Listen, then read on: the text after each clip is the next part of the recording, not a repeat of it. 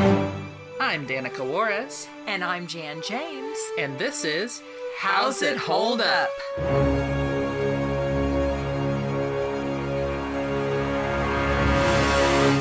Hi, I'm Danica, And I'm Jan. And I'm Valerie. And today we watched the final movie of our Pinocchio Apocalypse, which is the the name that uh, our friend Ryan came up with Yeah. between this episode and the last, and that's why I'm using it here. Uh, you you have your choice if you like Pinocchio Apocalypse, Pinocchio Palooza, or or like Pinocchio Palooza, one of those kind of variation ones.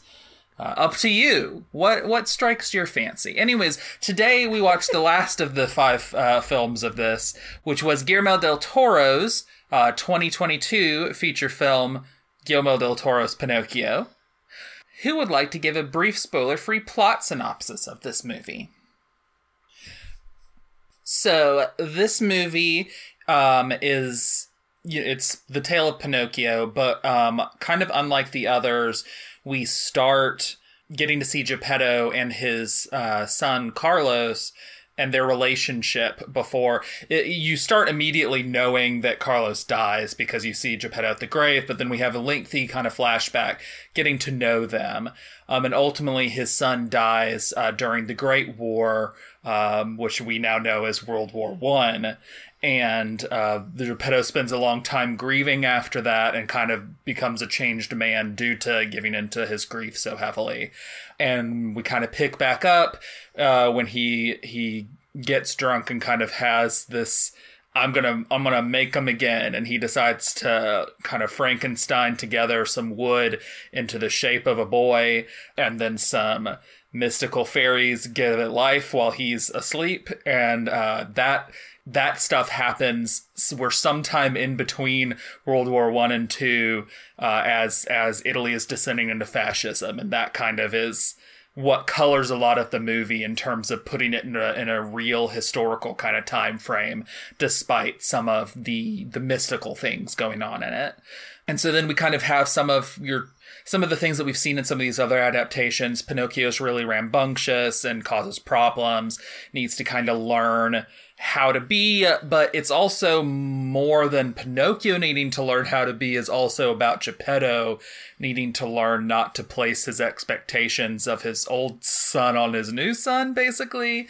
You have Italy descending into fascism and a lot of anti-fascist stuff is at play in the theming of this. Um, we have Sebastian J, wonder what it stands for, Cricket, um, who is kind of the conscience, but also uh, the the film's punching bag. Yeah. we have several several characters that have been in pretty much all the adaptations that we've seen before are are either not there or kind of merged into into a single character, which is fascinating. We'll talk more about that. Uh, but we still have the the puppet show and a guy who wants Pinocchio to be part of that. Pinocchio ultimately does end up going with the puppet show for uh, for a while, which is maybe another deviation, and that he spends a lot longer there. Geppetto kind of realizes the error of his ways, and he and Sebastian the Cricket are trying to go find Pinocchio. There's kind of a lot going on, but it's all the the major themes of it. I would say is death is tr- is like accepting people as they are yeah. and is fascism and what it does to people and to society and stuff. It's fascinating and a lot of those themes are pretty heavy and weighty, but I would still definitely ultimately classify this as a kids movie. Um, I don't think this ever really reaches a point where it feels like it's only intended for adults. There's a lot of stuff here that like it'll be different watching it as a kid versus an adult, but I don't think it ever goes so far that it, it doesn't feel like it is intended for families. I, I think it is ultimately a movie that everyone is supposed to be able to watch. Um yeah, what did we think of this movie? I enjoyed it. I thought it was uh, lovely, moving, looked great. I think it was a, a good story, balancing the kind of heaviness with with levity and comedy. Uh, yeah, I definitely recommend it. I really, really enjoyed it. I'm still very emotional. I very much enjoyed it, uh, you know, and we'll see after our discussion. But if we, you know, it very well may be my favorite adaptation, but I think it was very moving, um, amazing, you know, amazing animate, you know, animation uh, with the way they they did it. But um, the characters were just um, really good, really deep, and really. Uh, really had were very dynamic and and that just made it really compelling Yeah, it's very good. Um, I didn't cry at all because I'm a big, strong lady uh, Uh-huh. who doesn't who doesn't who doesn't cry never, when a never, when a film never. is trying to emotionally manipulate. No, it's very good. It's a good movie. I think the theming's very interesting. I think it's fascinating the ways in which uh, Guillermo del Toro was fine with warping the story to suit his needs, which is, I think, you know that's that's that's good in storytelling to take a, a thing but be willing to change it to tell the story that you want to tell with the themes you want to tell it with. Um yeah i think it's really good. Uh gorgeous. The animation's amazing. Um it's it's very good. You should see it if you haven't already. Let's get specific. By which i mean let me tell you about the production of this movie because it's a lot in 2008, Guillermo del Toro announced that his next project, a darker adaptation of the Italian novel The Adventures of Pinocchio, was in development. He has called Pinocchio his passion project, stating, No art form has influenced my life and my work more than animation, and no single character in history has had as deep of a personal connection to me as Pinocchio, and I've wanted to make this movie for as long as I can remember. When he was a child, Del Toro saw and liked Walt Disney's 1940 animated film adaptation in Guadalajara, Mexico, partially because he felt that it was like a horror movie in its own way due to a few of its more uh, intense moments. Since his teen years, he longed to make his own version of the story. In 2003, he discovered uh, Gris Grimly's illustrations for the 2002 edition of Carlo Collodi's book, portraying Pinocchio as a puppet with a long pointed nose and spindly limbs, with gestures that Del Toro felt captured the energy of an unruly but otherwise good hearted puppet. He concluded that Grimly's illustrations reflected the setting he had in his mind for his own, more somber version of Collodi's tale. On February 17, 2011, it was announced that Grimly and Mark Gustafson would co direct a stop motion animated Pinocchio film written by Del Toro and his longtime collaborator Matthew Robbins, and that it would be visually based upon Grimly's designs. Del Toro would produce the film along with the Jim Henson Company and Path which is a studio. Grimly devised Pinocchio's look for the film and was initially set to direct it, but on May 17, 2012, Del Toro took over as director. He then teamed up with Gustafson, a stop motion veteran who had experience in similar stop motion features like Fantastic Mr. Fox. The film was originally scheduled to be released in 2013 or 2014, but went into development hell with no further information forthcoming about it for years. Yeah. On January 23rd, 2017, Over the Garden Wall creator Patrick McHale was announced to co write the script with Del Toro. On August 31st, 2017, Del Toro told IndieWire that the film would need a budget increase of 35 million or it would be canceled.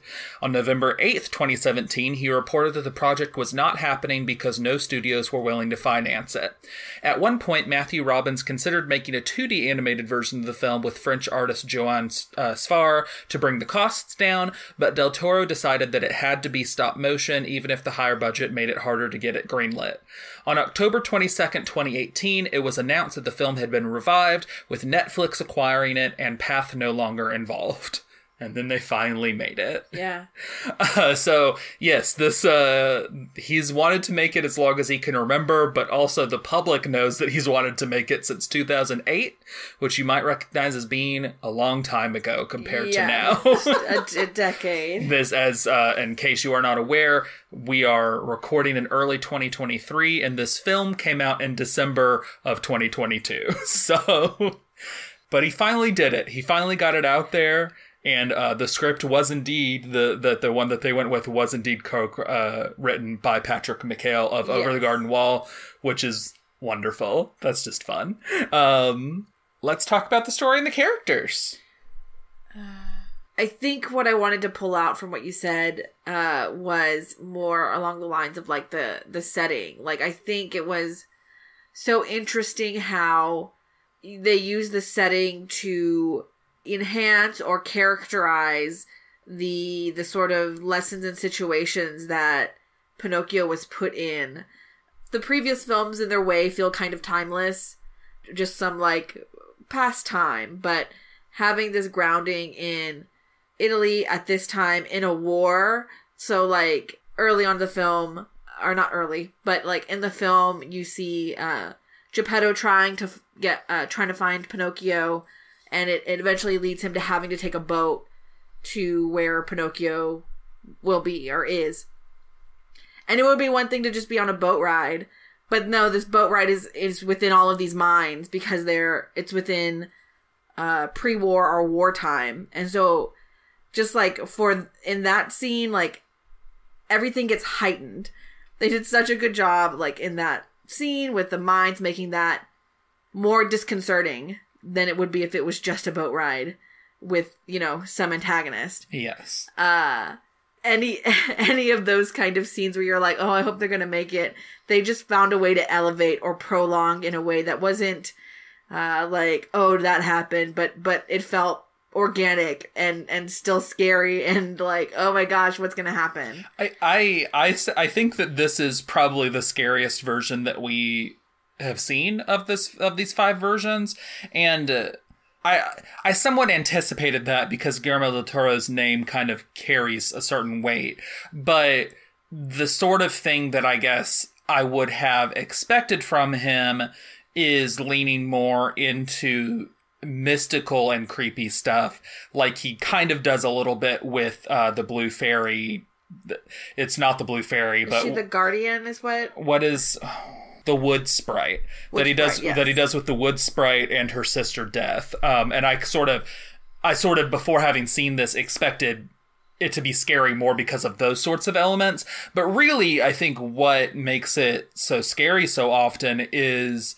the more realistic down to earth elements that are tied to the historical place and time that it's set. Yeah. Like yeah they they just a lot of the fact that it's like Italy descending into fascism and there's mines in the water and these kids are being sent to like fascist boot camp like all of that stuff really like kind of makes it this oppressive world that he's living in but an oppressive world that to some degree did exist Yeah. and it just it feels terrifying Yeah, yeah. I mean, absolutely. And I, it was really interesting because I don't necessarily like dark tone and dark tone themes, and you know, as as far as to to be so engaged, but because as you all so perfectly expressed, it, it's so grounded because it's it's grounded in something that actually happened, but it feels real. So even though it was just a the storytelling was just so compelling because you did have these mystical elements, but again, you had such realism. And even, oh gosh, I just want to get emotional thinking about it again, but the relationship that Carlos and Geppetto had, it was so beautifully done. In fact, I want to say it was a really amazing shift from a almost like idyllic life or just, you know, just very peaceful, loving, um, you know, town community, but daily life. And then it's slowly morphing and morphing as it's descending into this fascism. And then it also, okay, one of the things that I really loved is the creepiness in some of the other adaptations had to do with almost this eccentric, bizarre, uh, creations that Geppetto made that that some of them were creepy and in some adaptations, you know, almost scary, horrifying like that. And I love how the elements of I don't know, of creepiness or whatever didn't come from just these didn't come from the creations that Geppetto made. Um, and and in fact, it, it was it was wonderfully done because Sebastian at some point, well, when Geppetto, you know, in his frenzy and his drunkenness and grief, just absolute uh, horrendous grief, um, cuts down the tree that Sebastian is taken home in and starts carving it up. Um, I think Sebastian had a line about this is a nightmare. He this said is a something horror. about it's a house of horrors. a house of horrors because and, he he jumped out of the wood that was gonna that was being made into Pinocchio onto a clock, and then like a thing came out of the clock and like. It, it was like a, a little mechanical thing with with uh, Cymbals. and it smashed him a couple times, and then he said that. Yeah, and you know, and just and and and that's that's when it really you know starts taking it almost a nightmarish turn. But when Geppetto and Carlos are having, um, you know, you're seeing their relationship and their their daily life. I really like how they how they characterized Geppetto, but it made more sense. It showed him creating things or things, you know, and them trading in town, which made much more sense than the other adaptations where he has all of these clocks and these possessions, but he doesn't ever want to sell them or, or this or that. You're like, how, how do you make a, living? In fairness, him not selling any of them isn't a part of all the adaptations. That Right. was, I believe, the live action Disney's dis- decision. But Yeah, but you know, but again, but some but some adaptations you still don't see. I guess what I liked is you see him being um, an integral part of the community. You also see uh, uh, people looking at him with admiration and his relationship with Carlos, and even saying, you know, what a good father he is. But but again, them being just an integral part of the community. And I also loved that wait, wait, wait. I was just checking. The son's name was Carlo, not Carlos. Carlo, okay. But I also loved how Carlo went with uh, Geppetto. In fact, it was a little bit. I was like, hmm, where are they going with this? Uh, one of the big projects that Car- uh, that Geppetto had was building a crucifix uh, for a, the the I guess seemingly, seemingly the main town church. This is a very small little uh, little village, and, And um, a, a very big crucifix. a very big Like a, crucifix. the centerpiece kind of thing. yeah, like like almost. I mean, like life size type. You know, Bigger, crucifix. yeah. or Oh, bigger. yeah. Much bigger than. Yeah, again, yeah. Sorry, you you are correct. Larger than than even life size, and so uh, Geppetto's having to get up on these scaffolds, and uh, Carlo is is giving him paints and supplies. But but I just you know that was you know one aspect. You know them just um, uh, trading things. You know at like a local market, and it was just so neat to see to see their daily interactions and and really see how much they respected each other, how much they loved each other. I don't know. No. Yeah. Or we're gonna Well, I, yeah, it's on the same thought. Is is that not? I I- I don't want to focus on um, uh, saying bad things about the live action Disney one, but a thing that both it and this have in common is that they both decide they both decide to have Geppetto's backstory be that he has a son who died, and that part of why he makes Pinocchio is to make it an image of his son. That's a thing that both of them have, but Disney kind of ends up using it in this kind of cynical, like not really interesting way, where it's bas- basically just a sad backstory for him to have, but the the reality of that doesn't really affect how anything else in the movie happens.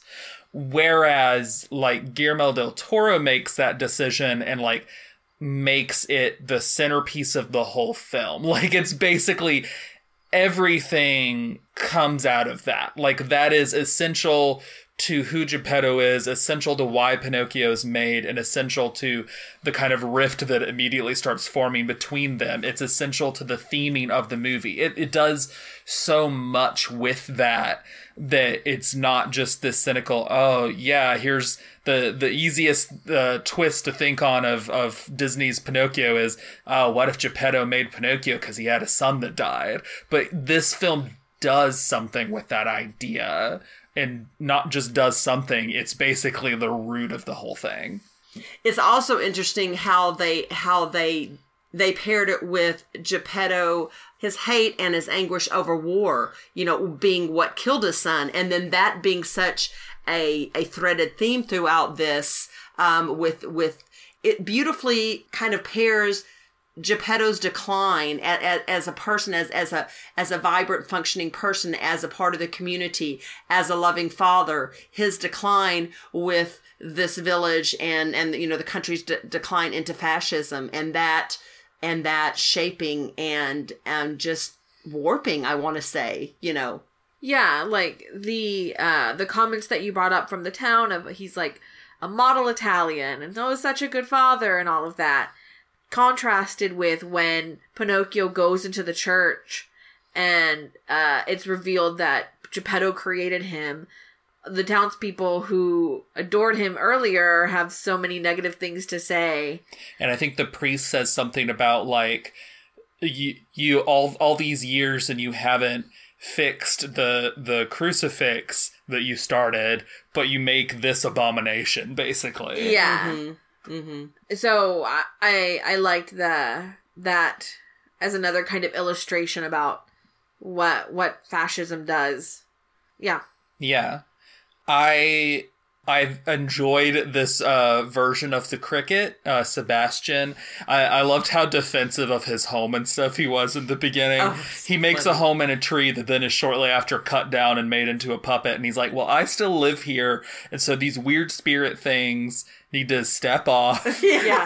this this spirit lady who's making it alive. I don't know about this. This is my home. Yeah. Uh, just very silly. He he kind of has his own like journey throughout the film of being more self absorbed and know it all in the beginning and kind of being humbled and and stuff as it goes on. He really kind of is the film's punching bag in a lot of ways. he gets uh, s- smushed a lot. There was a, a particular one where Geppetto like stepped on him and that made mom gasp. I know. Geppetto didn't do it on purpose. He just like literally didn't care enough to not do it. Yeah. Um, I also really love this version of Pinocchio. He's a little monster, but he's also, and he's kind of the worst, especially early on. But he's so endearing, like the whole time. Um, I think, I think this is my favorite version of Pinocchio the character, and it's it definitely is closest in form to the 2012 uh, one that we watched. But I. I feel I feel like when I watched the 2012 one, I was more annoyed by him early on, and then grew to love him. Whereas I just kind of loved him immediately in this one. I, I don't. It's kind of the perfect. They they have the perfect mix of him like kind of being innocent and genuinely not understanding or knowing things, but also being petulant and being like, well, why do I need to do Yeah. things this way? Very willful. Yeah, and his petulance is also like really important because he lives in a world where like literal fascists are telling him to conform and and and serve the community in ways that fascists want, which we know is bad. So it's like, yeah, do do question that, Pinocchio. Like do question authority. It's it's good. It was also really interesting twist and take that when he came into the church and what and who comes to visit Geppetto and him that evening was this fascist father with the priest and that instead of it's interesting because in all of these adaptations you're like okay no one is going to freak out because the puppet has come to life. Some do more than others but initially they're kind of horrified but then it's like they take it for granted. And then the weird really disturbing twist is that then you can see constantly the gears of this father this fascist father and, and which he ultimately does seeing how that pinocchio could be a tool for the war and could be the perfect soldier and oh my gosh which it he would love his son to be. His son is Candlewick, uh, otherwise known in a lot of adaptations we've seen as Lampwick, and so there, it's like this dehumanization of a puppet. There's the whole comparison of the two different father-son pairs. There, it does so much with it. Yeah. Uh, the characters referred to as Podesta. I'm not 100% sure if that's his name or like a title. Um, but yeah, he's a fascinating, terrible, terrible man. yeah and what oh I, I love how you know again you don't have pleasure island you don't have the uh no, instead uh, of Strom- Toyland, Stromboli, instead of have- Toyland or Pleasure Island, you have a fascist training camp for children. Uh-huh. And and then instead of like Stromboli, you have this uh Volpe is the leader. say it again. Volpe. Volpe. You have Volpe who again almost well, so, so much more effectively, he has Pinocchio believing that that he has agency in, in, any of this and that he respects him and that yes he's going to pay him and so that pinocchio can you know send the money to his father and all of that. And then at the appropriate time of course reveals his true nature. And you see it in um, what was the um, the monkey's name? Spazzatura spazzatura spazzatura Spazzatura. How you pronounce it more? Spazzatura. So then instead of, you know, the, the cat and the, the fox. End, not an O. Spazzatura. There you go. Instead of that, you have you have this this monkey who is also a marionette. Uh, or sorry, who is puppeteer. a puppeteer. Thank you. Is a puppeteer. Now, question before I forget is the monkey does not speak and doesn't seem to have you know human speech, but yet the puppets that he is puppeteering uh-huh. seem to. to speak to Pinocchio, so is that like a it's the only way the that supernatural? The, I don't. I don't know. I don't know if it's supernatural. It's hard to say. Yeah, yeah that's interesting. Uh, and having brought up uh, Volpe and Spazzatura, uh, it's worth noting that uh, Volpe's name means fox in Italian. Ooh. And it's worth noting that his character is a combination of the fox, Mangiafuoco, and the ringmaster from the original Pinocchio story. The ringmaster specifically being we saw in the 2012 version who like donkey Pinocchio was sold to, basically. Mm, so it's okay. kind of a combination of all those characters. Meanwhile, Spazzatura over here, uh, his name means trash or garbage Aww. in Italian, and he is the film's counterpart of the cat from the original Pinocchio okay. story. Okay, that makes sense. And you know, and they even oh, sorry. And one last thing, uh, Podesta, the fascist father, is uh, more or less the film's counterpart to the coachman from the original story, as evidenced by the fact that he brings a, a truck full of children to this film's replacement of Toyland, Pleasure Island. Yeah. Yeah, and even had them in their bed. Some of the adaptations, you know, had them yeah. tucked into bed at night. It was also, you know, it, we'll say with storyline, um, interesting that Pinocchio does die a few times, and that's where you meet uh, the sister, the Death. counterpart Death.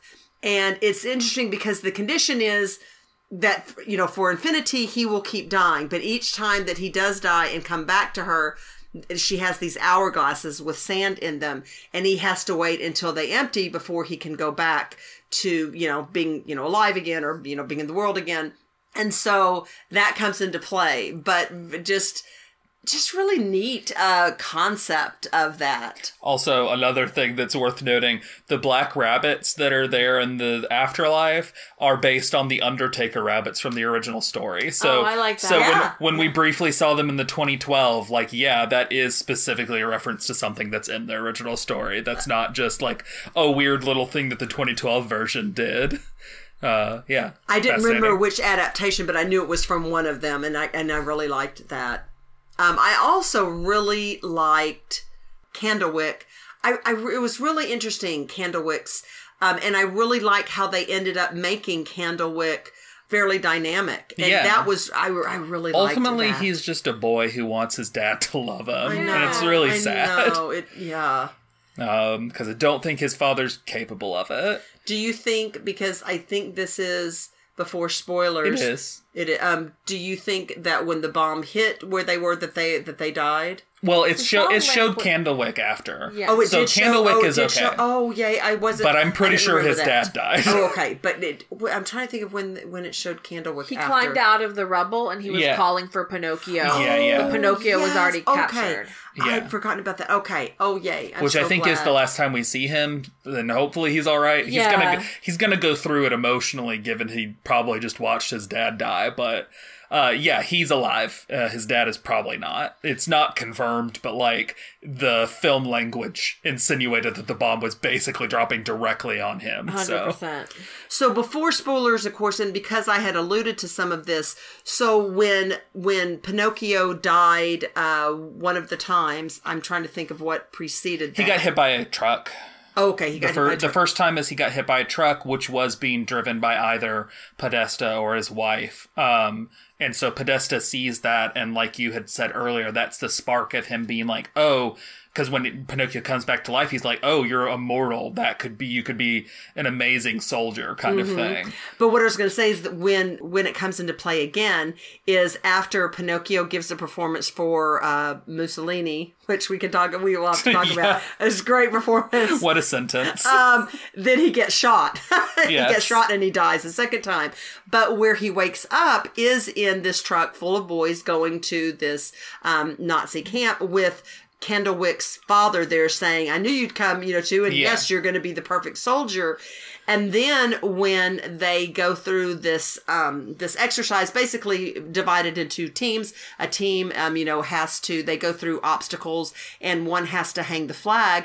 Well, both Pinocchio and Candlewick they both tie, and they loved it because they they've already the night before. It was so interesting. You know, uh, basically, Candlewick doesn't want to admit that he's f- afraid, but they just have some neat conversations. Um, you know, Pinocchio honestly is not afraid of death because he's now died before, but you can tell that, of course, Candlewick is is terrified. You don't really know yet how much that he's gone through with you know with his dad maybe he starts alluding to that but bottom line is the next day when they they both tie they're delighted and when they come and and you know join their flags together and present the father takes out a real gun and and orders candlewick to shoot pinocchio and that's where I said I love how they make him dynamic because he says, "You may have called me weak all my life, but this is but this is one thing that I will stand and tell you. No, I'm not going to do it. No." And um and yeah, it's good. It's so it's good. So good. Yeah. Um, on a more lighthearted note, um, I liked when um, Geppetto goes out on a boat to try to find Pinocchio, which like a fisherman guy is piloting, but that guy just fully jump ship as soon as the dog, the giant dogfish appears. yes, he but felt the- it. Yes. But then I like when Geppetto and Sebastian are uh, the cricket are in the fish, and Geppetto's using Sebastian as bait to catch fish in the stomach, and they catch a fish, and then they're like, "Ah, we're so lucky!" As the camera like zooms out on them just being trapped in this dogfish, just amusing. They have some really, like I said, really funny levity with Sebastian. Sebastian, You, you gets- gotta have levity Yes, in this oh thing. oh thing. my god, and you need it. It's so needed, but it's so well timed. It's so it's worked in so well. But one of the, the the running jokes, which is just really great, is Ewan McGregor plays Sebastian. I adore Ewan McGregor, as many I'm sure people do, and he has an incredible, incredible singing voice. And so, both uh, times in in the main movie, um, when Ewan McGregor is is starting to belt out a song and go into the song, he gets At, cut fir- off. at first, he gets a couple of words in and then gets smashed by the doors. Yes. Pinocchio throws it open.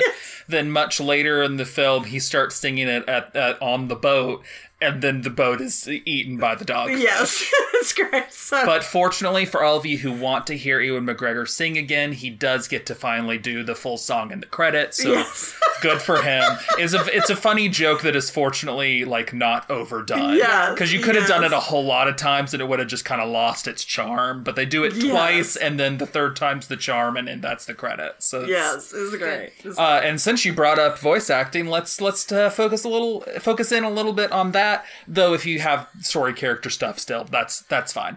But one of my voice acting notes is that it was very obvious to me that the fisherman with the hook is Tom Kenny because I've heard Tom Kenny's pirate voice a lot thanks to SpongeBob. oh, So I'm like, that's Tom Kenny right there.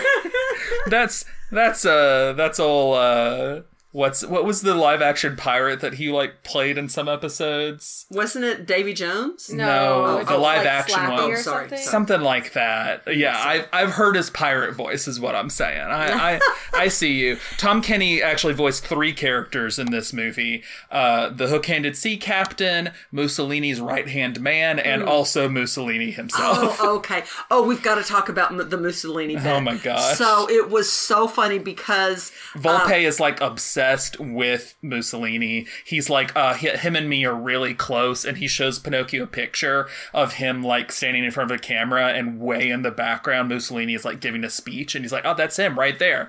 Uh, so you know, he clearly like wants to be close to this guy who obviously doesn't even know or care who he is. Yeah, and that's the reflection. He had his song about being uh, on top again. Like Yeah, they were yeah. on top once, and he wants it a second time. Yeah. and so this is his way. He thinks to to get there. Right, right. Well, and also before they perform for Mussolini uh, is where you see his true colors, uh, because Spazzatura uh, puppets and basically tells Pinocchio that well, one is you realize that Spazzatura, it, you know, you start seeing that he is very j- jealous and hurt by this relationship um, with Pinocchio because that Volpe, I, I don't I don't know if you want to say father figure, but you know, but basically, you know, was his partner or or like took care of him or they were close and that Pinocchio has interfered with that and has come between that. And now Pinocchio is getting all these accolades but also you know it's taken that time away from from him. And so he through his puppets he basically tells him that you know the money isn't going why are you still you know here and stuff but that that, that money isn't going to your father and and so forth. Well Unfortunately, Volpe overhears and and hears that conversation, and so the next day he is beating uh, Spazzatura, and and Pinocchio you know, inserts him. He says, "Stop!" You know, and he's and he's like basically then throws his weight around. You know, I'm your star. You stop, or you're not gonna. I'm not gonna do what you say, and you can't treat him like that, and you can't hit him. And then that's when um, Volpe comes, you know, his true nature comes out, and he basically, you know, cuts, I think, cuts off part of Pinocchio's nose, but basically says, "You are a servant. You work for me. You're nothing." So forth.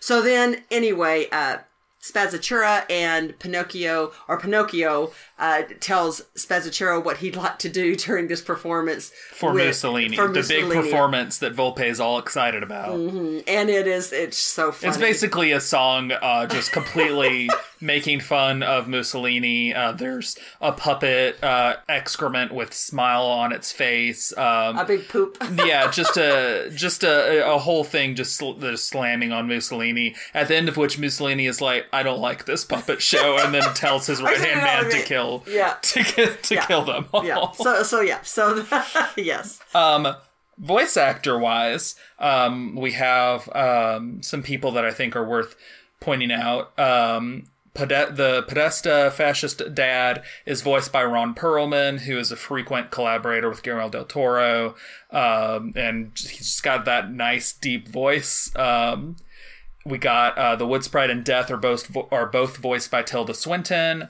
um, who's famous actress. Um, of course, we've called out Ewan McGregor. Do you guys know who Spazzatura is voiced by? Is it Ewan McGregor? No. Frank Well? No. Frank Vin Diesel. I don't know. It's Cate Blanchett. Wow, that's funny. Yes, the monkey Spazzatura No, is voiced by Cate Blanchett. I think I saw that interview where the- she was like, "I want to be in the movie." And they're yes, like, exactly. a monkey. They, they had She's like, "Yes." they had basically everyone else cast and she was like hey can i be in your movie and it's like well we got everyone she's like i'll do anything and they're like all right you can be the monkey and so she's the monkey That's so great. And it's a little more obvious when she's also voicing the puppets that Spazzatura does yeah. um but yeah like That's she's so great. most Oh of my what she does in the movie is a bunch of monkey sounds and good for her she just wanted to be in it really badly that's funny. That is hilarious. Love that. Let's go on to animation, where I have some more notes. Lots of notes. Del Toro told Vanity Fair, I have been very vocal about my admiration and my great, great love for Disney all my life, but that is an impulse that actually makes me move away from that version with this film. I think it is a pinnacle of Disney animation. It's done in the most beautiful hand drawn 2D animation. Almost all of the years of uh, development on this movie that we talked about, how it kind of went through a lot of uh, development hell, were spent by Del Toro and Gustafson defining the designs for the principal characters, basing them on either Grimly's designs or letting Del Toro's frequent collaborator Guy Davis design them. They then gave the animation models to England's Mackinnon and Saunders stop motion puppet firm, which is considered by Del Toro to be the best in the world, and they fabricated the designs of Pinocchio, Geppetto, Sebastian J. Cricket, Count Volpe, and Spazzatura the monkey. Mangiafuoco was originally supposed to appear in the movie as an antagonist, but he was removed halfway through production as Del Toro disliked the character and thought he was a cliche. As a character model had already been made for Mangiafuoco, though, to not waste that model. Hold on, is that the strongman? Yes, they used that design as the background as a strongman background character. It's part of Volpe's circus. Yeah, yeah. Yeah, did you see that guy? That and you guy kind has a presence. he has a presence because he was originally supposed to actually be Mangiafuoco, but he was not used. So he's just he's kind of there. Um, all the sets, props, and character costumes were crafted to the same historical and realistic standards that Del Toro's live action work has often contained, hence the production's decision to not overly stylize buildings through methods like stylizing them in a curvy, stretched, or leaning way, um, which kind of led to a mix of stop motion and live action styles that support the film's theming. Uh, animators were also encouraged to achieve naturalistic performances from the puppets by making them commit mistakes like itching, sneezing, or looking away if embarrassed or scared, in order to shoot the characters' thinking and listening uh, traits, which are not usually shot in animation. So yeah, he really wanted more naturalistic performances, and I think he got that. yeah, I yeah. mean, the movement and all of that was just lifelike and Except for when it super wasn't like when Pinocchio was first moving around, like a horrifying monstrosity. oh, I love that. It was so good. No. Just like I don't know how to walk like a people, so I'm not walking like a people because Yeah. I don't have to. you know the fastest way to go down something? Fall. Yeah. I, I also really loved the animation during Pinocchio's creation. It was very like Frankensteinian, very Yeah. very like a horror framing compared to all the other uh, adaptations uh, creation. Like no, it's just like he is in like a, a drunken, upset fervor, just Yes. like hacking something together. Um, Yeah, I, and I the end product shows it. And Yeah. those nails that are still in Yes. Pinocchio in the back of him, just like not all the way in, just sticking Yeah. out. It's just a mess. Yeah. no, but I, I I love that. Like, yeah, Same. compared to the other films, the mindset during creation is fully different. Yeah, just full of grief and alcohol Yeah, yeah, and so and anger. yeah, I uh, I love that. That was good. um, of course, the most uh, kind of stereotypical, uh, stereotypically Guillermo del Toro designs are given to uh, the the Wood Fairy and the Death Fairy, um, who both have really cool designs. Love the little like blinking eyes in the the Wood Fairies, um, but the Death Fairy's design in general, she's kind of like a sphinx sort of thing, is just so cool. The design of her like realm that she exists in with all the the with all the hourglasses and stuff is really cool. And then kind of the thing that ties them together and makes you be like okay i guess they're sisters is that they both have masks for faces and they're clearly like sculpted to be masks rather than like a face. They don't move and you can kind of like see edges around it like something might be behind there um, and it gives them this beyond just the the silhouette of them, the mask itself also gives them this kind of otherworldly, off-putting presence. That's really cool. Yeah, so there's a lot of religious imagery in the film. Oh, yes. Like the beginning starts, they're making the crucifix. He Pinocchio directly compares himself to Jesus in terms of like they like this wooden guy. Why don't they like me? Uh, and so I liked the designs of the wood sprite and death because you have like the eyes and the wings alluding to kind of the biblic- biblically accurate depictions of angels. Like they have a mask because if you see their face, uh, you wouldn't be able to comprehend it. Yeah, but then also like this look that we get at the afterlife is is very much not like in line with a traditional view of what a Christian afterlife looks like. Yeah. So there yeah, it's like it's got all this Christian imagery but is also not beholden to sticking with that at all times and just ca- can have fun with with the weirdness. Yeah. The creepy undertaker rabbit guys uh, that are like bunnies with bones and stuff that then play cards. Yeah, it's good. Well, you mentioned the scene where Pinocchio first comes to life or starts walking and all. It really was like a horror film, which really added to uh, Geppetto's um, disbelief that he's alive and horror because you just, you know, a- and Pinocchio is is just destroying things left and right just out of curiosity. I mean, he doesn't. It's interesting because his innocence and ignorance of of and, and you know how things are or the consequence of anything is just so apparent as he just starts taking interest and delight in everything he sees but he's like just destroying everything and not giving it a second thought you know so it's it's interesting Yeah. but then that adds to of course to geppetto's horror who actually finally st- you know locks him like in a, a little under Covered. cupboard you know type thing Yeah. Uh, I also um, one of the animation things I like is is later after Pinocchio has already left with the the traveling carnival or whatever, Geppetto goes to where it was and he's frustrated and there's still some like balloons kind of floating there but not very high. And he just like at one point is just like hitting and kicking one trying to like get it out of his way but it's like bouncing around and moving you know like a balloon. And just like the way that was animated is so realistic and relatable. I'm like, I feel like I've had an encounter with a balloon like this. yeah, again, like another moment of levity in this kind of heavy time. yeah. This film had multiple instances of characters crying or having tears on their face, and it looked very good every time. Yes. Uh, the time that I actually wrote down was Candlewick crying in bed some Candlewick. was very good. oh I know. um just like the the tears look good and they they want to they want to bring you along with them they want they want you to be like But the they didn't get you. no i never i didn't cry at all yeah and no one can prove anything other than that because you guys were not looking at me so because we were bawling yeah yeah you guys were bawling That uh, scene was not me was really good, just really touching. I did like how they had Candlewick parallel to Pinocchio, uh, and that scene kind of brought it together. So good.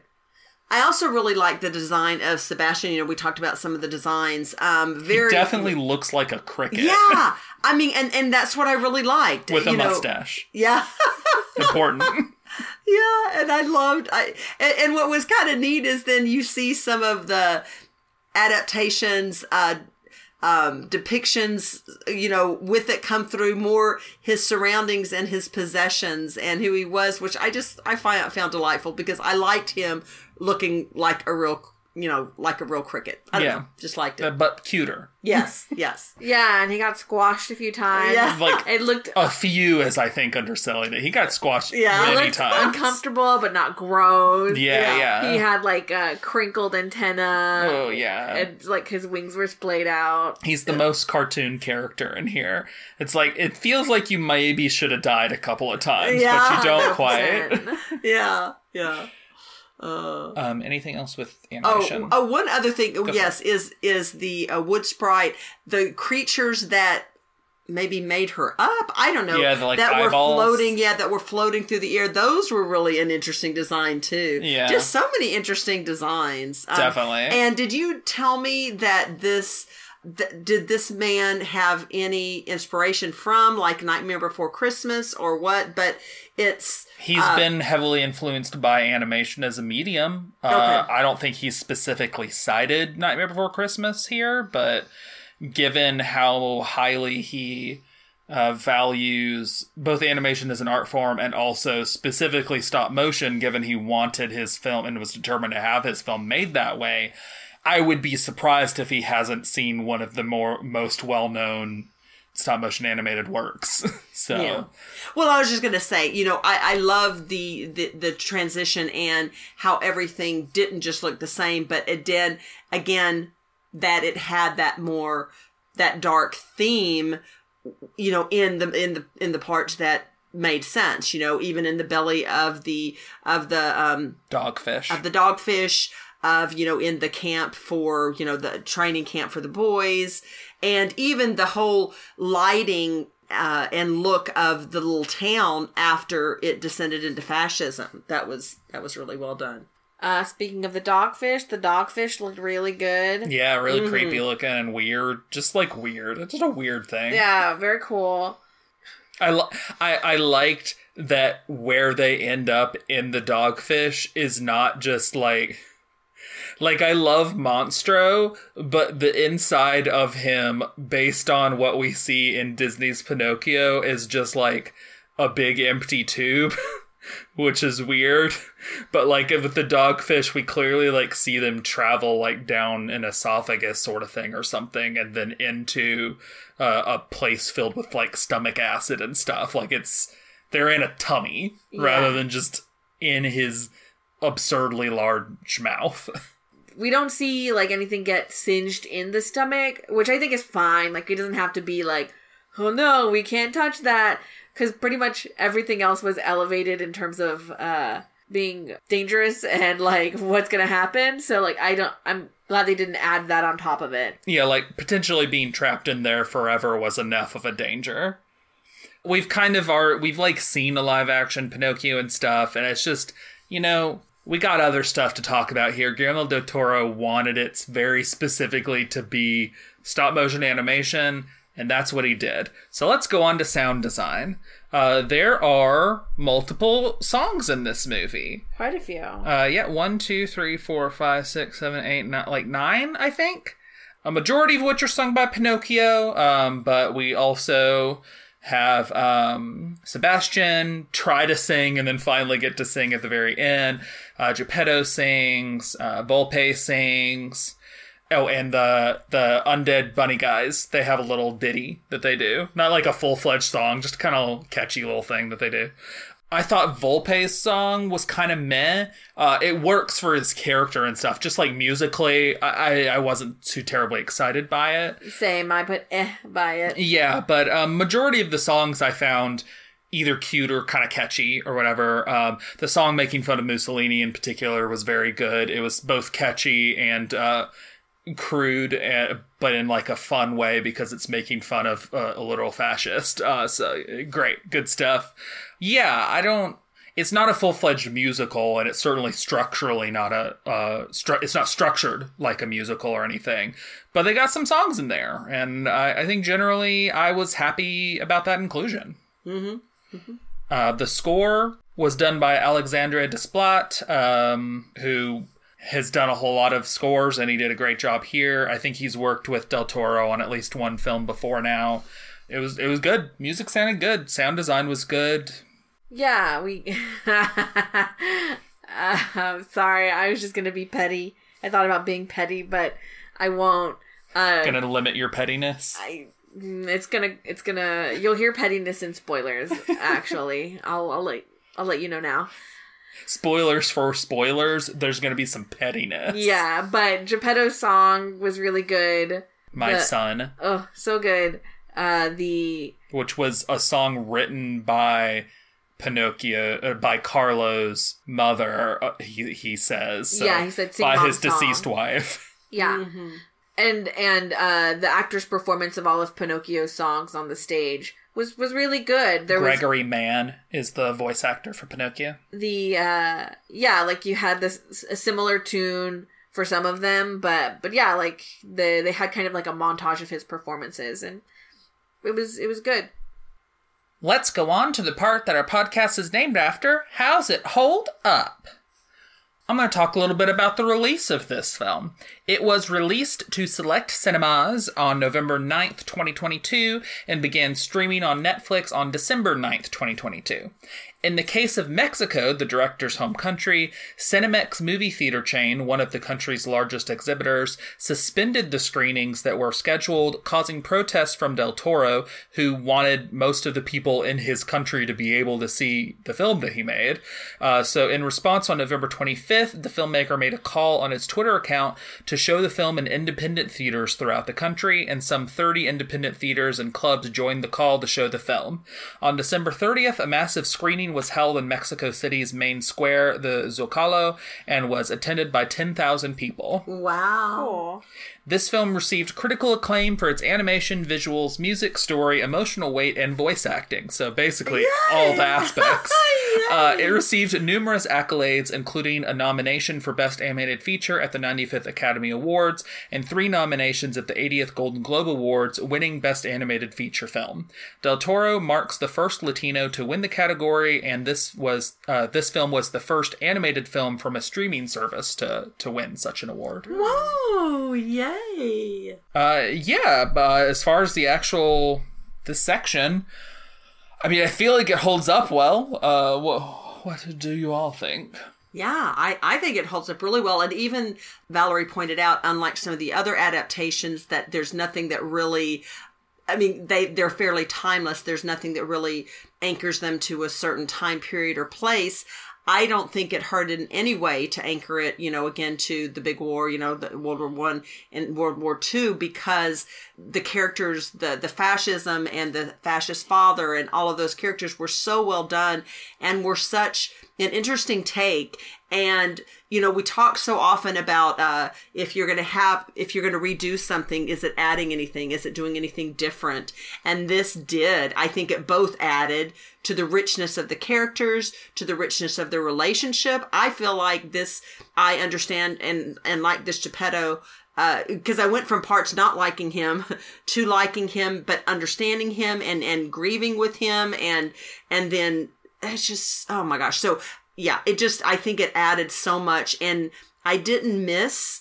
I, I like how you said, um, Danica, that some of the characters were an out, uh, amalgamation of some of the characters in other uh, iterations of this. But I, I found myself not missing uh, any of the characters that weren't weren't in here from other iterations because these characters were either so so terrifying just even in the normalcy and, and realism of, of how that could happen especially in a fascist you know a country going uh, declining into fascism. But also um, the characters that you know again were here uh, it, i just i yeah so well done.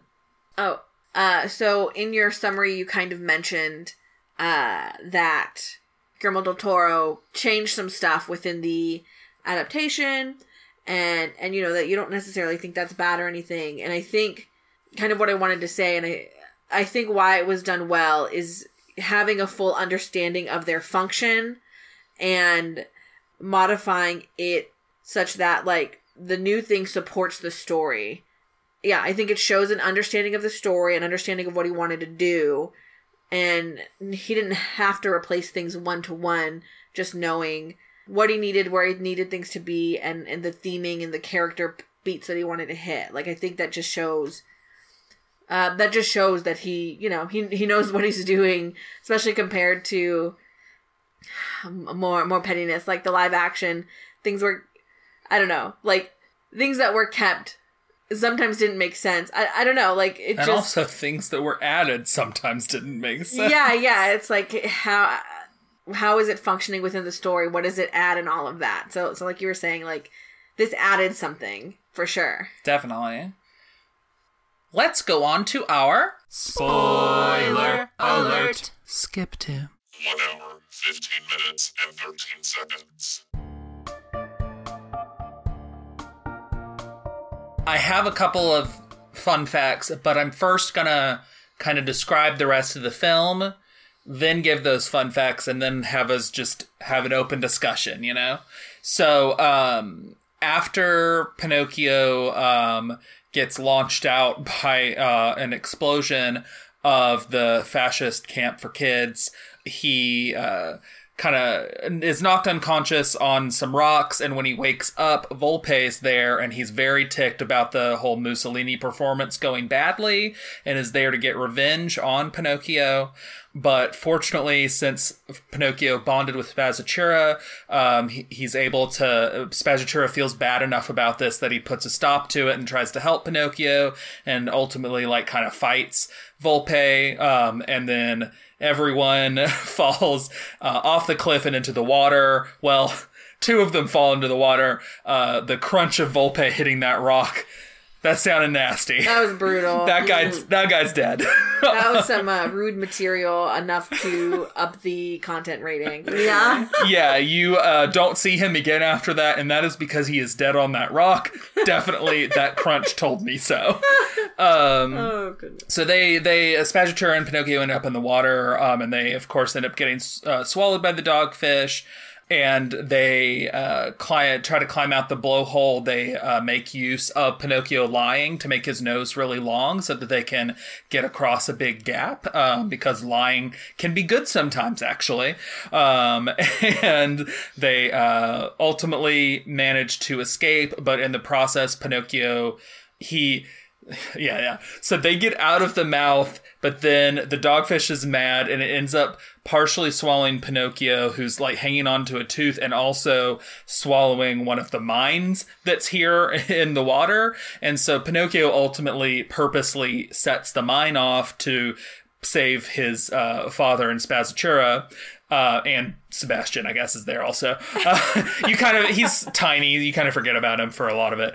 Um, so he sets it off, and so he dies again because he set off an explosion right, next to his face. But he doesn't want to spend the time he has to wait there because, as mentioned, the times keep getting longer for every death. He needs to get back to help save his uh, father, who is you know drowning at this at this moment in time. Um, and so the uh, death is like okay, you you can break the rules and do that, but it will make you mortal, and it'll be your last life. And like, if you die, you die, kind of thing. Um, so he does that. He rescues his father, and then he does die in the process. Uh, no one cried. No one was having a hard time with that scene um, Yeah. of uh, Geppetto like holding his dead wooden son in his hands and apologizing for not appreciating him and stuff like that. No one was upset about that while we were watching. Uh, but uh, the the wood fairy comes back, um, and there's uh, we we get our um, Sebastian cu- coming around about like, well, I tried my best to do the thing about making him a good boy or whatever, but he also kind of was a good boy all along, and like I deserved the wish that you said that I'd get, right? Because that was established early on that he would get a wish if he did this, uh, and so he uses his wish, of course, to wish Pinocchio back to life, so we can have a happy ending. Except, haha, not yet, you suckers. you thought you thought that this was just going to end happily without making you cry at all, uh, because of course, as I established, none of us cried during that scene where we thought where it was like Pinocchio was dead. So, uh, but then it's it's a happy ending, but also melancholy and very sad because it's like they all go and live happily ever after, but we see that happily ever after does still eventually all of them die except for Pinocchio. He is there with them as they die. It's done very beautifully and very sadly. Um and then it's also like and then Pinocchio went out into the world and did whatever and maybe someday he died. Uh I don't know. And there's a um pine cone that like falls off of a tree that could maybe insinuate Pinocchio dying, or maybe it insinuates something else. I don't know. Um, you can read it the way that you want. But that's the end. Uh, none of us cried about that either. it was not emotionally affecting and did not make all of us bawling babies.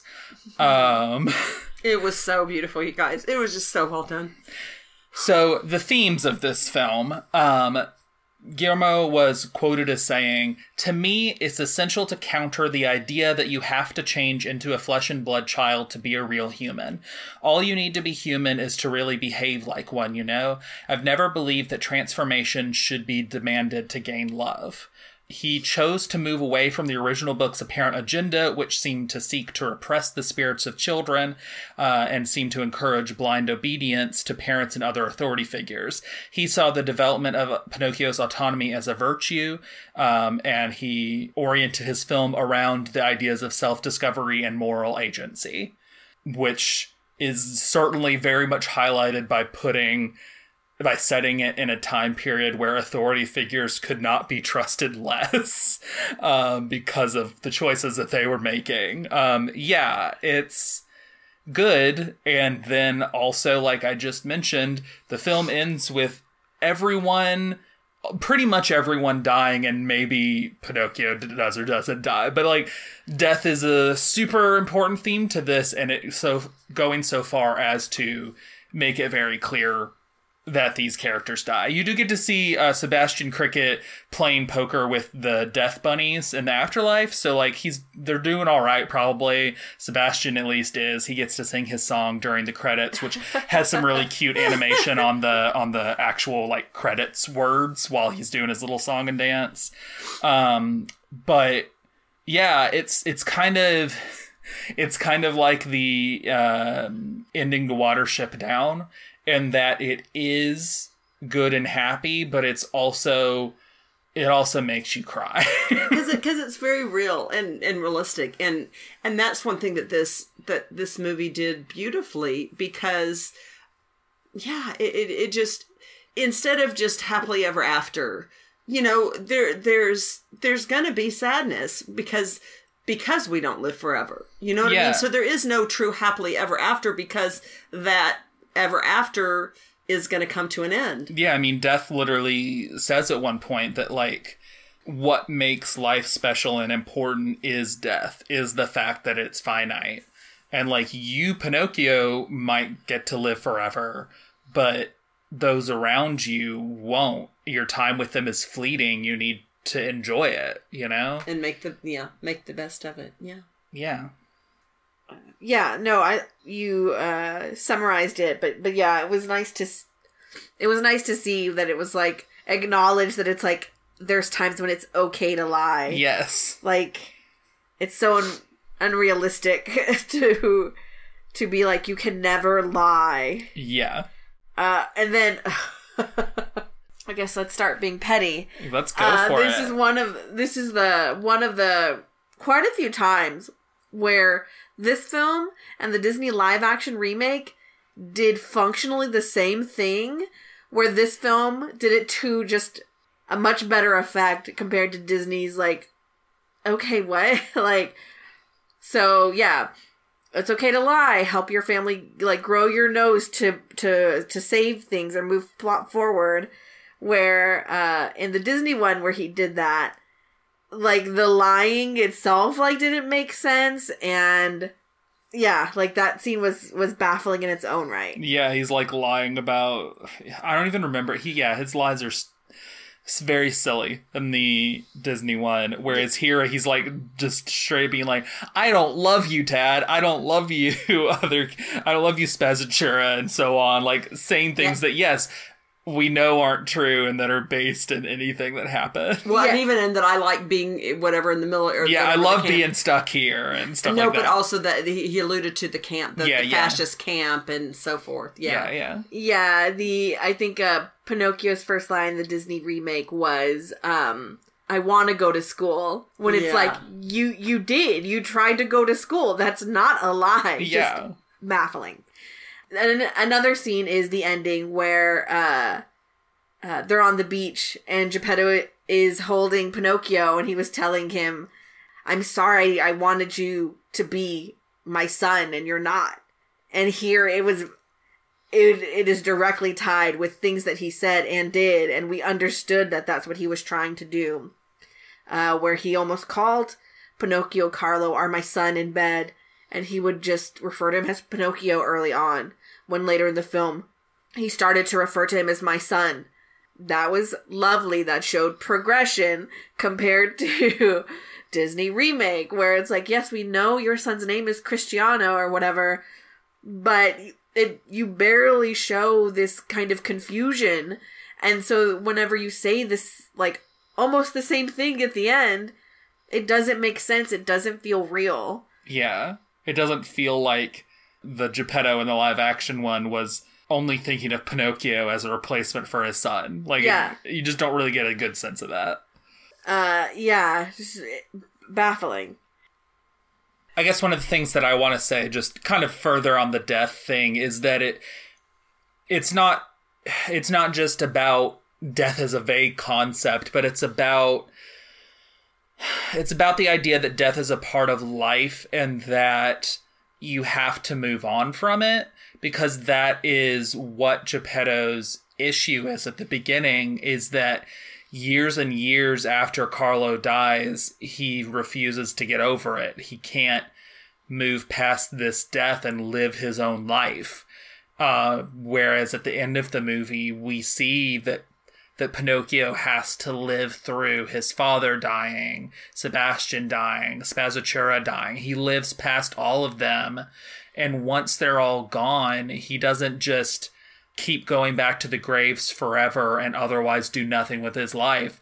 We're told that he goes out into the world and he keeps having experiences and living his life and probably changing the lives of other people along the way, you know? And that's important. Like it's it's understandable and totally fine to feel the grief of an insurmountable loss of a person that you cared about, but you still at some point have to pick yourself up and move on. And you, that doesn't mean forgetting them, but that also doesn't mean refusing to let yourself live. You, you have to let yourself live, or you might as well have died too.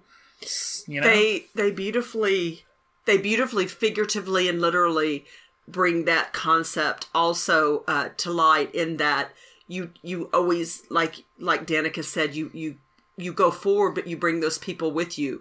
Because one of the beautiful things they did that they tied in is when um, sebastian first came and had made this tree this hollow in this tree his home which then that part was cut down and, and made into the body of pinocchio is that when they all um, after they all were saved uh, Sebastian went to you know back to he, he constantly he kept that as his home, living in it. But basically living in Pinocchio's, Pinocchio's heart. heart, you know, like Yeah. where his heart would be. Um, but then when one day uh, Pinocchio found Sebastian's body on the windowsill, it said that he put it um, he put Sebastian in a matchbox and put him back in his heart and therefore carried him with them. And so it was just so beautiful because there was still a grave uh, for each of them for his father, for Sebastian, or maybe the three graves. Maybe was- one was Carlo. Maybe No, I there, think it- well- but but I want I don't know. Yeah, but, I'm not sure. so but it, it just um just such a beautiful way to figuratively and literally be carrying someone with you in your heart. And they just did it so beautifully.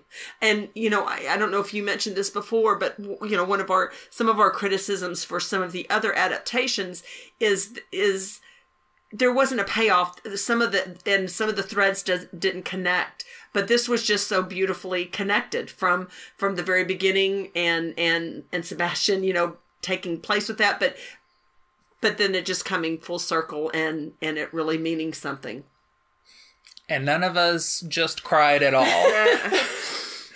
Okay, uh, I just remembered another thing to compare them to to show how the Disney Rebecca's work. More pettiness. Uh, so uh, you talked about the theme of transformation, and you know Pinocchio intentionally not turning into a real boy. That Uh, you- not turning into a flesh and blood there boy. we go. A f- not turning into a flesh and blood boy. He's not a blood boy. Uh, sorry. Uh, sorry, I had to. Uh, because he sh- he doesn't need to change to be loved to sh- to show his humanity to be a a person. And Disney kind of did that too at the end, but Just came out of nowhere. yeah, like uh th- functionally it either didn't make sense or they didn't support it well enough or It, it was yeah, it didn't feel like it was part of the ingrained themes of the work that you watched up to that point. yeah, yeah. Because that one hewed so like hewed close to the original so much where that wasn't a an original uh intention just tacking it on at the end is is really hollow when here it is that comparison of Pinocchio to this real child Carlo. It is Pinocchio paralleled with Candlewick and uh this his experiences that he goes through and being accepted by his father as his son and and you know no matter what he looks like like it it fully fits and is is is moving and and all of that so just uh another just add a third a third thing of this movie did things better It did. you know, I'm not saying that anybody at Disney was paying attention to the production of Guillermo del Toro's movie and kind of cynically encouraged that their live action part movie have some similarities, such as Geppetto having a dead son, lying actually helping in at least one situation, and Pinocchio maybe not turning back.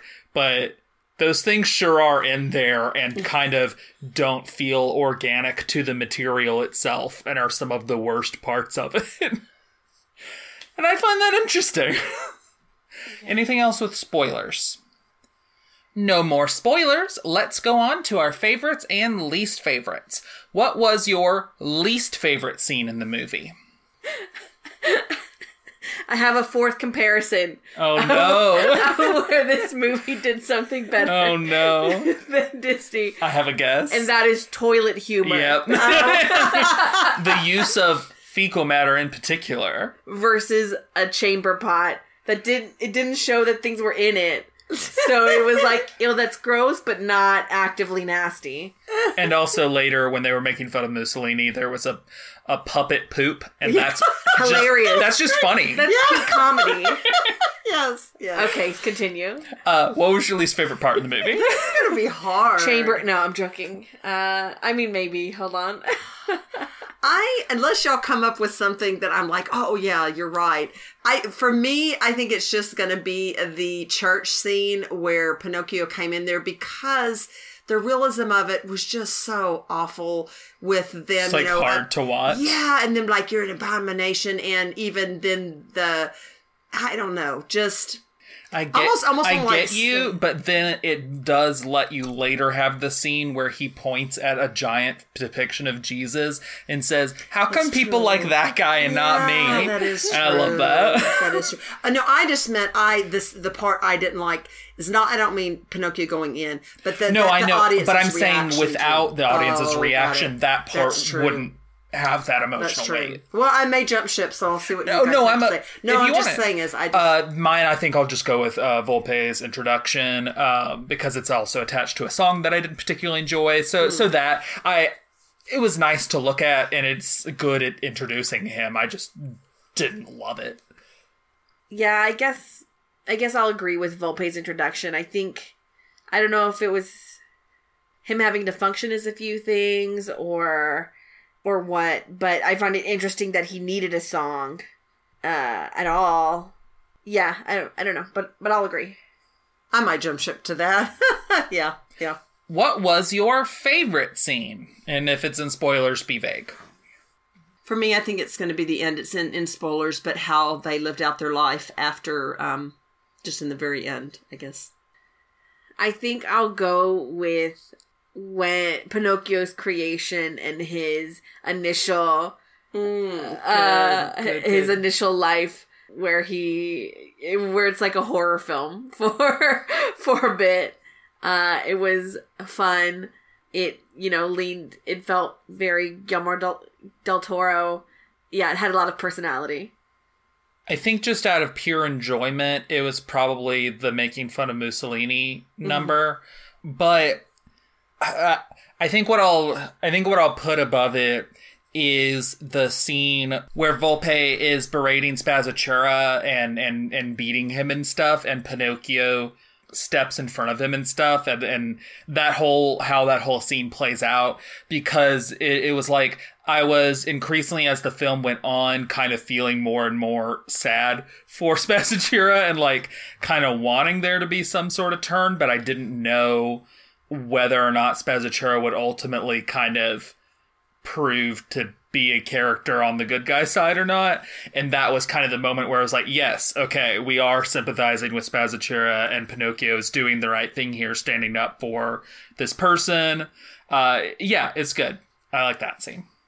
Yeah, I liked how the uh being a good a good boy wasn't spelled out for us to check off a list. Yeah. But we could just see from what he was doing that it's like this is a good kid. Yeah, like what is right in this moment to do is to stand up against this authority figure against the person that they're trying to abuse. Yeah, Like, not that's to what's obey not Yeah. to obey this military guy, not to. It is Yeah. to, to see humanity, to give grace, and all of that. Yeah. Well, and also that there was no there was no hesitation on the part of Pinocchio to do the right thing, Yeah. and I think that speaks more because in so many of the iterations, um, especially in the Disney versions, he's hesitant and kind of like, "Well, I'm not sure," and whatever. No, I mean, there, there, he just acted on and and and did the right thing um, at the right moment. Who was your least favorite character? When I first saw the uh the dad in the church, I'm like, that's the most Nazi guy I've ever seen. And you were right. I was right. I'm like, that guy looks like a Nazi. and he did. Uh yeah, that guy. Yeah. Podesta. Bad dad. Bad dad. Yeah. Um, And when he tells when he tells Candlewick he had to commands him to shoot Pinocchio, man, oh Yeah. man, he just no, he's terrible. horrible. I I I third that. Yeah, it's him. That guy sucks. Yeah. Uh, in- interrupting because I thought of a fifth thing oh boy. that this movie did. Sure. It's better than Disney remake. Uh huh. Uh, but it's in spoiler, so I'll only say speedboat scene. That's all. Oh Yes, yes, yeah, yes, mhm. yes. Yes. Got it. got Agreed. it. Who was your favorite character? So I'm things that I'm remembering. I'm just slipping into this. This isn't my favorite character, but I will say that I thought it was interesting where it felt like, and maybe you can add this to a sixth thing that this movie did that Disney compared to the Disney remake is the focus on uh the cricket, the ethical bug, Yeah. uh Jay Cricket, whichever. Sebastian J. Cricket. Yes. Uh like he he narrated here, but you know, besides no meta jokes, or maybe there was, but it wasn't like a not obnoxious. Yeah, it wasn't dwelling on him with Sebastian. I think that it was the the joke, right? Of he's gonna sing this song, this like iconic, uh, connected to the brand, when you wish upon a star sort of thing, and he doesn't get to, not till the end. Yeah, like I, I, I liked it. Like he didn't. We're not harping on whether he's with Pinocchio or not. It's not about that. I, I don't know. That was good, but in the end, I think my favorite character is Pinocchio, just for the whole journey that he goes through. Yeah, I, I absolutely love Sebastian. I there were times that I didn't like, but then ultimately I love Geppetto. But I, I'm gonna have to go with Pinocchio too. It's He just, Pinocchio. you This is such a good Pinocchio. such a good Pinocchio. Um, Gregory Mann does an amazing job voicing him. Uh, the story does an amazing does amazing work with him. The animators do amazing work. He's just he's the best part of the movie, and the movie has a lot of really good parts to it. Like that is saying something. And I think they did a really good job balancing e- either with the character or with the stories how they structured it of balancing his naivete like being taken advantage of. I think because he's not in so many situations, he gets into that contract with the guy. And so then it's not naivete bringing him back, it is that threat uh, against his dad and all of that. So it felt like his character was allowed to grow quickly. Yeah, instead of having to be like okay he learned this but but here's a little angle on it that he's not thinking about and so they got him back again. So i, I like that with with this version as well What was your least favorite song in the movie? uh vol volpe We were a king once. yeah, Yeah. yes, Yeah, agreed. same with me. Eh. What was your favorite song in the movie? uh okay so yeah we agreed volpin song bad uh or just not as engaging as the rest Yeah, yeah. again not sure why they had it i guess To it char- introduce him. I guess it kind of characterizes him as well, shows the motivation later. And maybe Christoph Waltz wanted to sing. possibly. Uh, but I think I I just really liked the My Son. Like, it was a lovely song. I'm torn between my son and Ciao Papa. Um, it's really hard to decide because it, it, it was just such a love letter in in some respects for each other, or, or just showing in the montage and just everything when when it when both of those songs went. So I think I'm going to ultimately give it to Ciao Papa because I think it really showed uh, Pinocchio's love for his dad. My I have two favorites. One is Big Baby Il Duce March, which I said wrong earlier. Um, because it's funny and there's a poop puppet. And one is Everything is New to Me, uh, because it was it was catchy and it was also funny, but in a kind of horrific way as he just went around wrecking everything as he was like, What's this? What's this? And then uh and then he he throws the chamber pot. Yes, he sure does. Surprise bonus round, guys. oh no, what? Now it is time. Oh no. It is time to rank the five Pinocchio movies. Now, I know that we've been rating them and we will uh, uh, after this rate this movie, but we're not we're not worried about what we've said in the past, what we've rated the other ones. Right now, you're feeling in your heart. You've watched all five of these Pinocchios. We didn't cry here, so We that's didn't- not gonna We didn't cry here. adjust the results. So just in your heart, rank them worst to best. Okay, so like starting with number five. Starting number five is the one you like the least, all the way up to number one, which you like the most. I'm going to need you to help remind me, like, or whatever the So the, names the, of five Pinocchios are Disney's original 1940 Pinocchio, The Adventures of Buratino, the Russian version, Pinocchio 2012, the Italian one, and uh, the Disney live action remake, and Guillermo del Toro's Pinocchio. All right, I think I'm ready. Number five, Disney remake. Whoa! live action. Whoa! Disney remake live action. Number four, Russian uh, adaptation. Adventures of Buratino. Number three, Disney original. Number two, Italian. Number one, Guillermo del Toro. Yes, yes. All right, all right. Some some some interesting spicy takes here. I feel like I'm gonna go ahead and make a prediction here that there's probably gonna be a pretty significant amount of agreement on the bottom two movies. I'm gonna go ahead and predict that we will end up all having the same bottom Yeah. two, but we will see. Um my three and four were a little bit hard, but ultimately, I Two- think I want to go three. with You my. mean your two oh, sorry, my two and three. Thank you, my two and three. But ultimately, I think Italian story and everything got me. I uh Yeah, I think I'm gonna have to agree just with your list fully. uh, Disney remake bottom. Uh, we did not have a good time with that film. No. Did we not. didn't even have a fun bad time. No. Yeah. Uh, Buratino, kind of confusing. Uh, I liked like the uh, the fairy with the turquoise hair. I liked her design stuff like that. Malvina. Uh oh yeah, no, you're right. I like Malvina. Uh and and it was fun to see the the guy based on uh Pav Piero. Like Yeah. that was kind of fun. And mom liked the dog. I love the poodle. Yeah. Yeah, yeah. So there's some stuff to enjoy, but kind of you know, boring in a way. Uh I think Disney is 3 just because these it's it's gorgeous. These are all very close. But you mean these top three are the close? top three are very close yes uh, but italian pinocchio just had a lot of heart in there i wasn't expecting. And and i liked the the characterization of geppetto like there was more of him in it.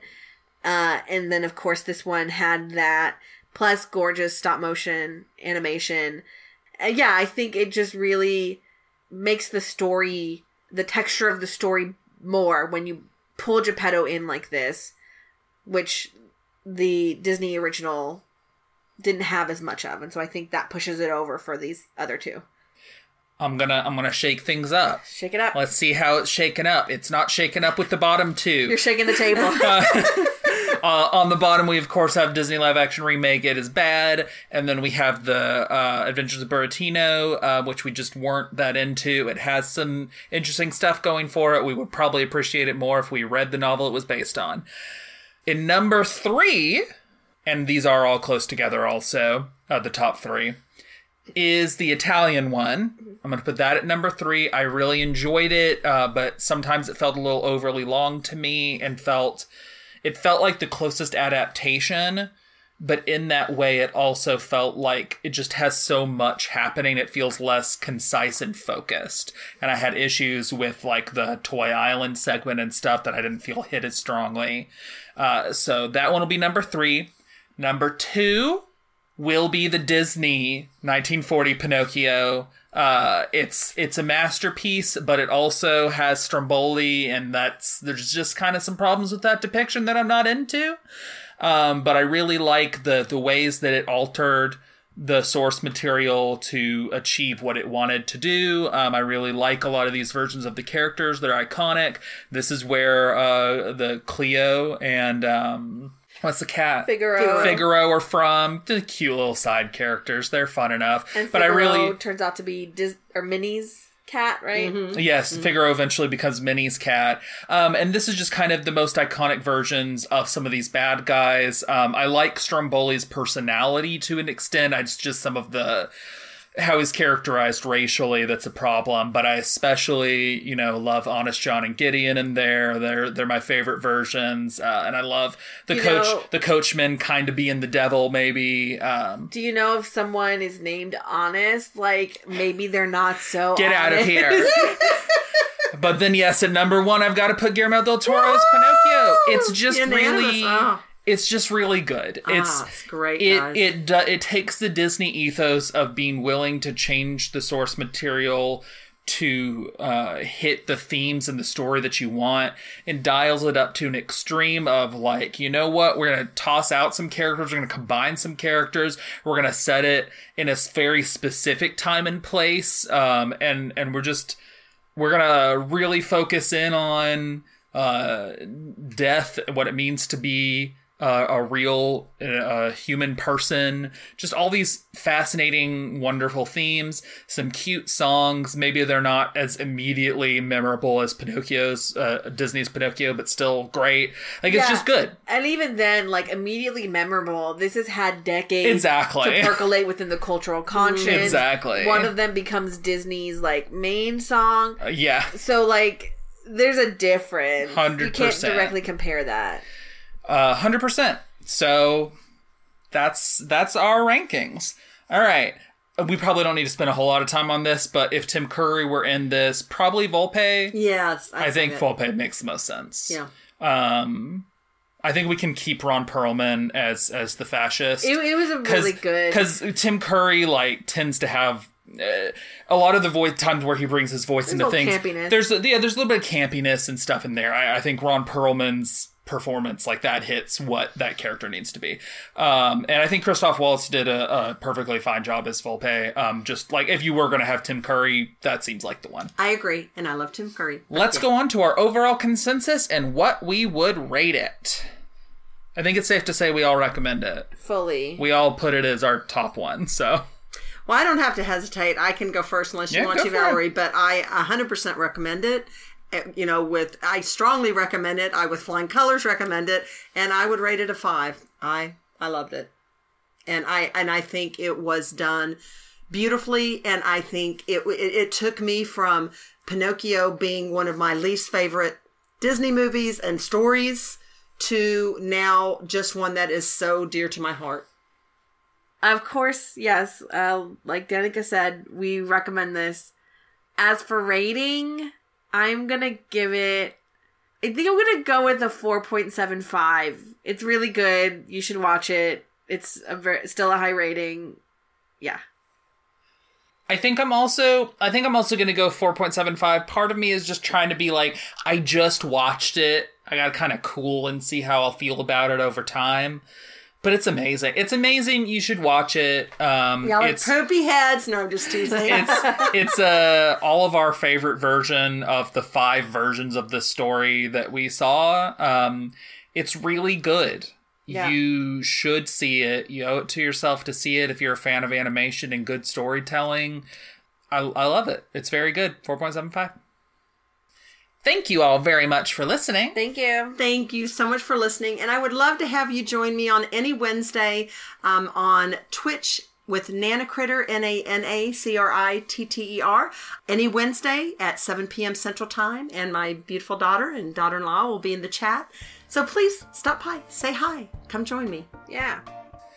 And next time, we're gonna kind of be starting a, a kind of vague, squishy, like the those those weird movies that you kind of remember in your childhood. You know, We've already done a few of them. We've done some of those, but that's kind of vaguely the theme for the rest of the year. Uh, but also, the next movie is going to be a Disney movie, so there's only like so much you can do there because pretty much all the Disney movies are really well known. Uh, but I'll say that this movie involves a wizard, I was gonna say a sexy squirrel. Oh, no, a forward squirrel. a very forward squirrel lady That's who all. does not want to take no for an answer. so join us next time. Bye. Bye. Love y'all. Bye. This has been How's It Hold Up with Danica Juarez and Jan James. You can find our podcast on Twitter at How's It Hold Up Pod. That's with each word capitalized and no apostrophe. Also, if you'd like to support us, we have a Patreon. You can find us at patreon.com slash user question mark u equals 2790566.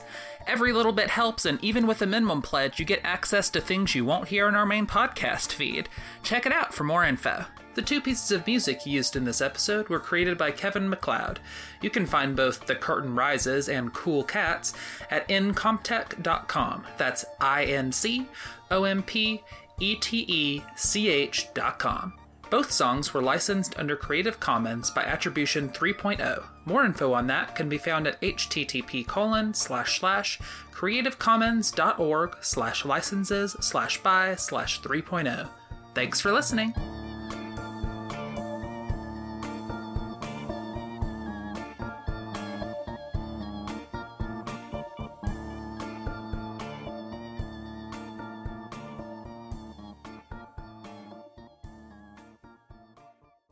Are you giving this a five? I was gonna bet you, but I couldn't. I've done this You to can. myself. You can. You just have to live with the consequences of your actions. I've done this to myself. I can't believe I've done this. um,